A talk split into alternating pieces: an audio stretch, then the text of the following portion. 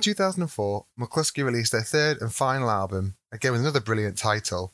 The difference between me and you is that I'm not on fire.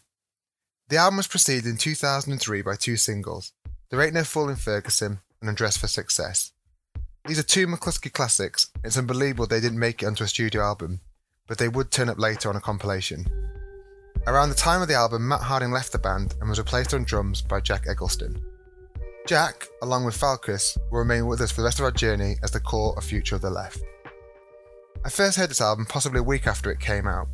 A good friend of mine, who was also a massive fan of Do Dallas, bought the album when we met one Friday night to listen.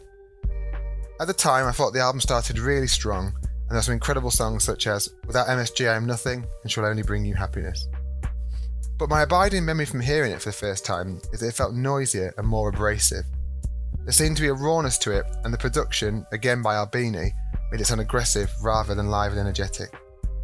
I also remember thinking that the final track, Support Systems, went on for ages and was really chaotic. Listening now, I'm not really sure what I was thinking, as it seems much more restrained than it did at the time. I can only think that I was so enamoured with Do Dallas that I was expecting more of the same, and that was unfair.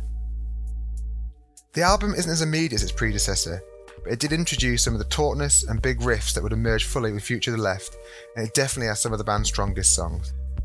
It's a great album, and I've grown to love it. I only saw Mclusky in the original lineup once at Reading Festival. I was also meant to see them in Nottingham, but for some reason I didn't end up going.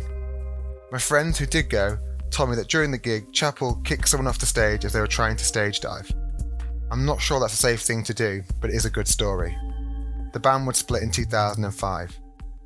Little was said at the time about what happened, but Falkous made a statement on the band's website stating, The reason for this parting is private, though probably not as entertaining as you'd imagine.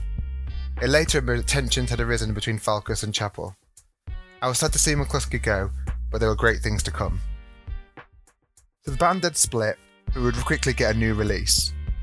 Mcluskyism, released in 2006, was available in two formats a single best of and a three disc special edition, which included the best of, B sides and rarities, and finally a gig recorded live at Ulu in London. As expected from a band of their quality, the best of is incredible and a brilliant overview of their output. The rarities are a mix of demos and B-sides, including classics such as Random Celebrity Insult Generator, with its reference to everyone's favourite TV policeman, Nick Berry.